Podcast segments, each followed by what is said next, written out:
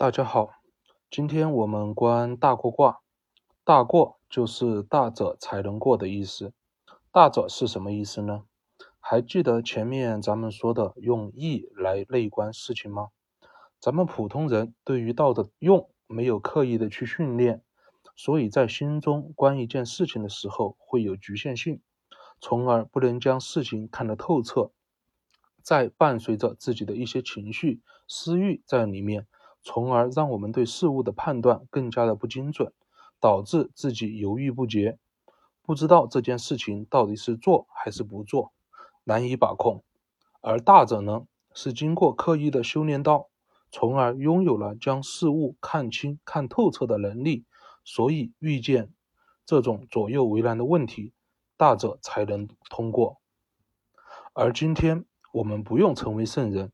圣人已经将大者如何过的阴阳相推，浓缩成大过卦的六爻之中，让我们一起观一观吧。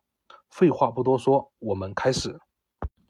首先，我们先将大过卦中观到的场景进行一个还原。这是一个风景秀丽的河边，河边长满了一排秀丽的杨柳树，河中间有一个独木桥横在河上，恰好连接了河的两岸。时间线从三月份杨柳发芽开始，到六月份柳絮满天飞舞之时，河中的独木桥由于常年侵蚀，已经由原来的笔直而变成现在的柔弱状态。独木桥的两头有腐蚀的迹象，导致独木桥不再笔直，变得中间向下弯曲，一副走上去桥就会断而跌入河中的样子。三月份杨柳发芽之时。正值初春，雨季刚刚来临，且随着时间的推移，到了六月份，杨柳柳絮漫天飞舞之时，河水不断上涨，直到淹没了这根独木桥。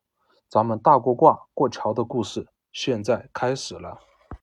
初六是过桥之初，准备过桥。由于该桥两边都有坏掉的迹象，有掉下去的风险，所以过桥的时候。诚心诚意的祈求上天保佑，无救。九二是开始过桥了，此时河水开始上涨，但是涨得不高，就算掉下去也不会有太大的危险。这个时候过桥，咱们就像个六十多岁的老夫，桥对面有个二十来岁年轻漂亮的小姐姐，对我们高呼：“快过来吧，过来我就给你做老婆喽。”老夫少妻，我是过还是不过呢？水又不深，就算掉下去也爬得起来，所以过去无不利。九三是到桥中间了，此时水又上涨了一点，此刻走到这个向下弯的桥中间，稍一不注意，可能桥会断而掉入水中，必须谨慎、谨慎再谨慎，每一步都看好了再走。此时若是叫别人来帮忙，反而有凶，因为再来一个人走到桥中间，这个桥一定会承受不住多余的力，断掉而一起跌落水里，所以只能靠自己一个人走。九四是另外想办法，干嘛我直接走过去呢？既然向下弯了，那我就把这个桥反转一百八十度，让这个独木桥变得拱起来。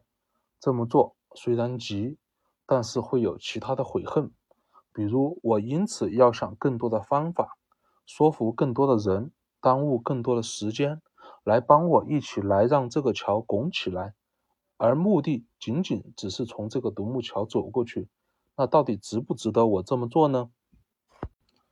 九五是开始过桥了，此时已经到了六月份，柳絮飘舞之时。河水已经涨得即将淹没独木桥，而且河水很湍急。此时我过桥就像个六十岁的老妇人，桥对面有个二十岁年轻力壮的小伙对我高呼：“快过来吧，过来我就娶你做我的老婆。”老妻少夫，我年纪已经在这了，我过去了跟这个小伙子在一起，又能快乐多久呢？而且还会被人当作丑事来说闲话，并且水涨得更深更急了。假如掉下去，我未必爬得起来。我是过还是不过呢？上六是水彻底淹没独木桥之时，我已经看不到独木桥了。我还要坚持过去，走在这个桥上，被湍急的洪水冲走，有凶而无救。为什么还无救呢？因为我已经看得很清楚走过去的凶险了，明知道凶还要走上去。这是自寻死路，所以不可救。好了，大过卦的象咱们观完了。圣人将象浓缩在大过卦之中，让我们在遇见事情犹豫不定的时候，能够通过这个卦象看得更清晰。这件事情是做还是不做？正如卦中这个和是过还是不过？咱们下节再见。